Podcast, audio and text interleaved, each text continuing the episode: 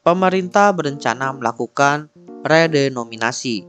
Kira-kira apa itu redenominasi dan juga dampaknya apa? Halo semuanya, selamat datang kembali di Opsiana Podcast di Studi Kasus. Di studi kasus kali ini gue pengen membahas sebuah langkah yang dilakukan oleh pemerintah Sebenarnya masih rencana sih dan rencana ini sebenarnya udah lama juga. Rencana itu adalah redenominasi. Apa itu redenominasi? Secara pengertian, adalah penyederhanaan nilai mata uang tanpa mempengaruhi nilai tukarnya. Dalam kasus rupiah, kita itu menghilangkan tiga angka nol di belakangnya.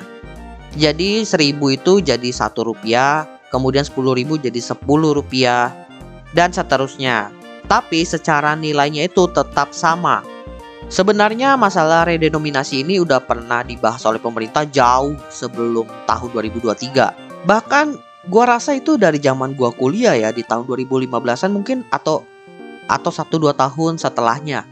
Karena gue ingat banget gue udah mendengar kata redenominasi itu di masa-masa gue kuliah dan gue sempat iseng-iseng nyari tahu juga. Tapi ternyata tidak diterapin sampai di tahun 2023 ini topik redenominasi muncul kembali. Kenapa redenominasi ini muncul? Karena di Indonesia itu masalahnya adalah mata uang kita kalau dibandingkan dengan mata uang negara lain misalnya yang cukup sering dipakai itu US dollar nilainya itu kelihatan gede banget. Misalnya di kursnya itu satu dolar sama dengan 15.500 satu angka dolar itu bisa menghasilkan 5 angka rupiah. Dan misalnya angka dolarnya itu semeraut misalnya 3238 kalau di Indonesiain angkanya itu kan jadinya rumit makanya pengen disederhanain. Itu salah satu alasan yang sering banget terlihat. Makanya agar lebih mudah, makanya dilakukanlah redenominasi, yaitu menyederhanakan tanpa merubah nilai. Tapi Win, ini kan udah pernah dibahas dari sebelum 2023, kenapa nggak diterapin langsung? Menurut salah satu artikel di Tempo.co, ada interview dengan Gubernur Bank Indonesia Peri Warjio. Ada tiga faktor yang menyebabkan kebijakan redenominasi ini di tahun-tahun sebelumnya itu tidak kunjung diterapkan. Yaitu yang pertama, implementasi redenominasi ini harus dilakukan saat kondisi makroekonomi yang bagus. Yang kedua, kondisi moneter dan stabilitas sistem keuangan harus stabil. Dan yang ketiga, kondisi sosial politik di tanah air juga harus dalam kondisi yang kondusif, mendukung positif dan juga kuat. Nah, kalau di tahun 2023 ini redenominasi akan diterapkan, artinya ketiga faktor tadi sudah terpenuhi dan dapat dilakukan lah. Oleh karena itu mari kita asumsikan di tahun 2023 ini redenominasi ini akan diterapkan. Kira-kira dampaknya akan seperti apa? Setidaknya di sini ada empat dampak yang udah gua rangkum apabila redenominasi ini dilakukan. Yang pertama itu adalah meningkatkan kredibilitas mata uang rupiah. Kok bisa seperti itu?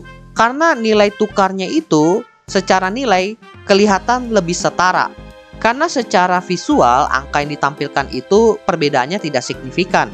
Misalnya, 1 USD sama dengan 15.500 dibandingkan dengan 1 USD ditukar dengan 16 rupiah.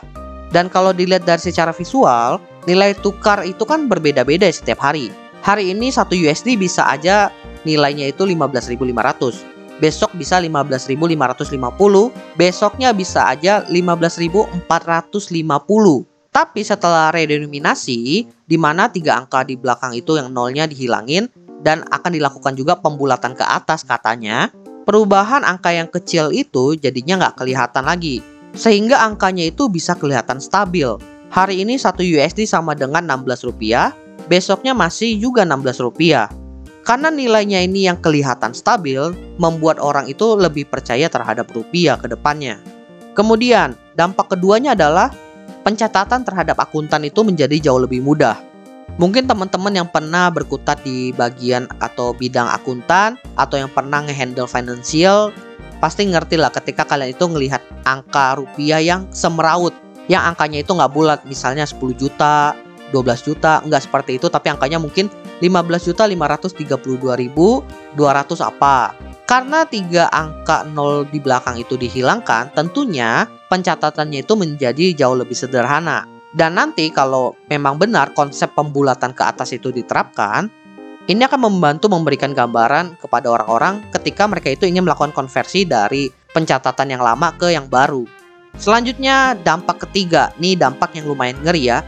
Ada potensi terjadi inflasi. Kok gitu? Karena tadi ada konsep pembulatan nominal ke atas yang gue sebutkan kalau benar-benar dilakukan, itu akan membuat harga barang naik. Misalnya, harga barang itu 15.100. Karena redenominasi dan dinaikkan jadi satu angka ke atas, menjadi 16 rupiah. Jadinya barangnya itu kan lebih mahal dong ketika kita mau beli. Tapi itu masih kasus yang menurut gue masih wajar. Ada kemungkinan yang lebih ditakuti di sini yaitu kenaikan harga yang lebih tinggi karena nominal yang ditampilkan itu kelihatannya murah sekali.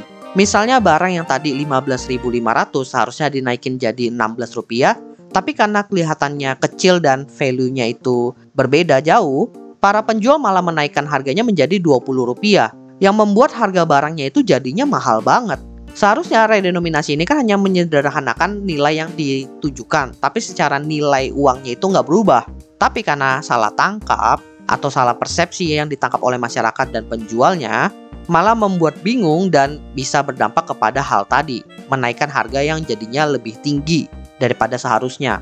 Nah, dampak dari potensi inflasi ini tentunya adalah daya beli masyarakat nantinya akan menurun karena harga barang itu akan naik. Gue yakin Bank Indonesia aware akan potensi ini. Jadi untuk masalah ini benar-benar harus diperhatikan dan harus dilakukan sosialisasi yang tepat nih kepada masyarakat. Lalu, dampak keempat dari redominasi ini adalah dilakukan penyesuaian sistem dan juga penyesuaian uang kertas.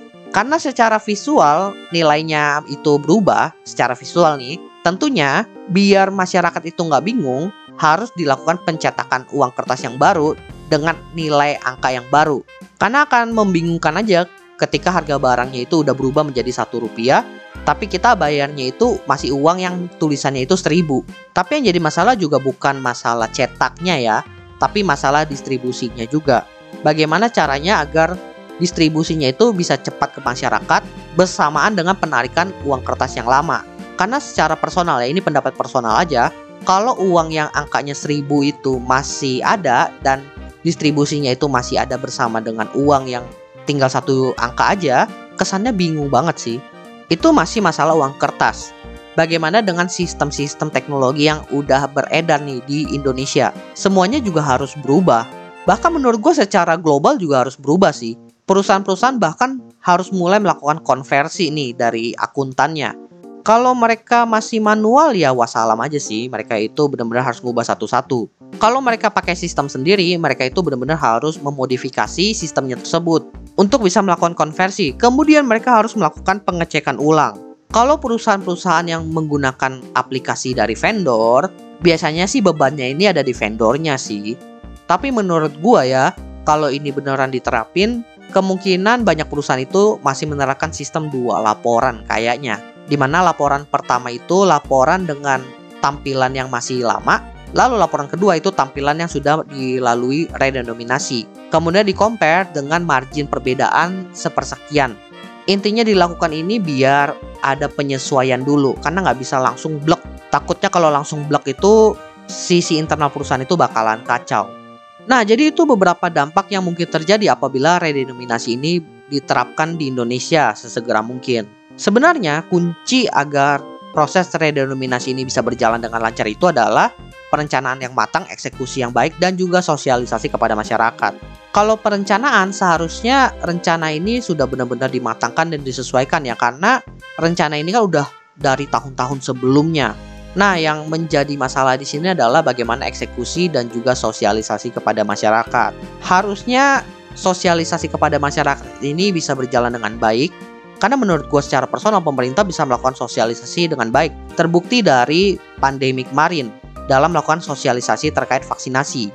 Meskipun banyak masalah dalam proses sosialisasi, tapi akhirnya berhasil juga di mana masyarakat juga udah banyak yang divaksinasi, banyak masyarakat juga udah mulai aware nih menggunakan masker bahkan setelah pandemi dicabut masih banyak yang pakai masker. Tinggal bagaimana nih pemerintah menyusun rencana lagi dalam proses sosialisasi ini mungkin mereka bakal membuat tim seperti tim sosialisasi pandemi kemarin nggak ada yang tahu. Ya gue berharap kalau benar di tahun 2023 ini redenominasi beneran dijalankan, dapat berjalan dengan lancar. Well, gua rasa itu aja sih yang pengen gue bahas di Opsiana Podcast di kasus episode kali ini. Semoga memberikan gambaran kepada teman-teman terkait proses redenominasi ini dan juga memberikan manfaat lah buat ke teman-teman ke depannya. By the way teman-teman, jangan lupa follow Instagram dan juga akun TikTok Opsiana Podcast di @opsianamedia karena di sana akan ada konten-konten menarik dan juga yang bermanfaat buat teman-teman semuanya. Dan juga kalian akan mendapatkan update dari Opsiana Podcast kalau nantinya ada episode terbaru yang rilis. So, jangan sampai teman-teman ketinggalan sama update-nya. Dan terakhir, jangan lupa juga untuk follow atau subscribe Opsiana Podcast di platform kesayangan teman-teman dan nantikan konten-konten menarik dari Opsiana Podcast nantinya di sana. Oke, okay, gua rasa itu aja. Thank you buat teman-teman yang sudah mendengarkan. See you next time di episode Opsiana Podcast lainnya.